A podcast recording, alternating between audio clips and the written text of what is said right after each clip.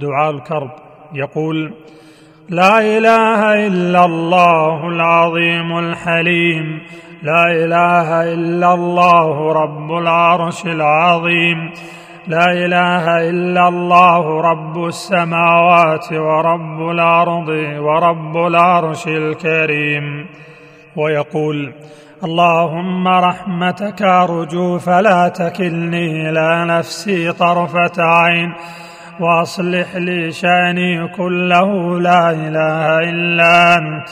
ويقول لا إله إلا أنت سبحانك إني كنت من الظالمين. ويقول الله ربي لا أشرك به شيئا.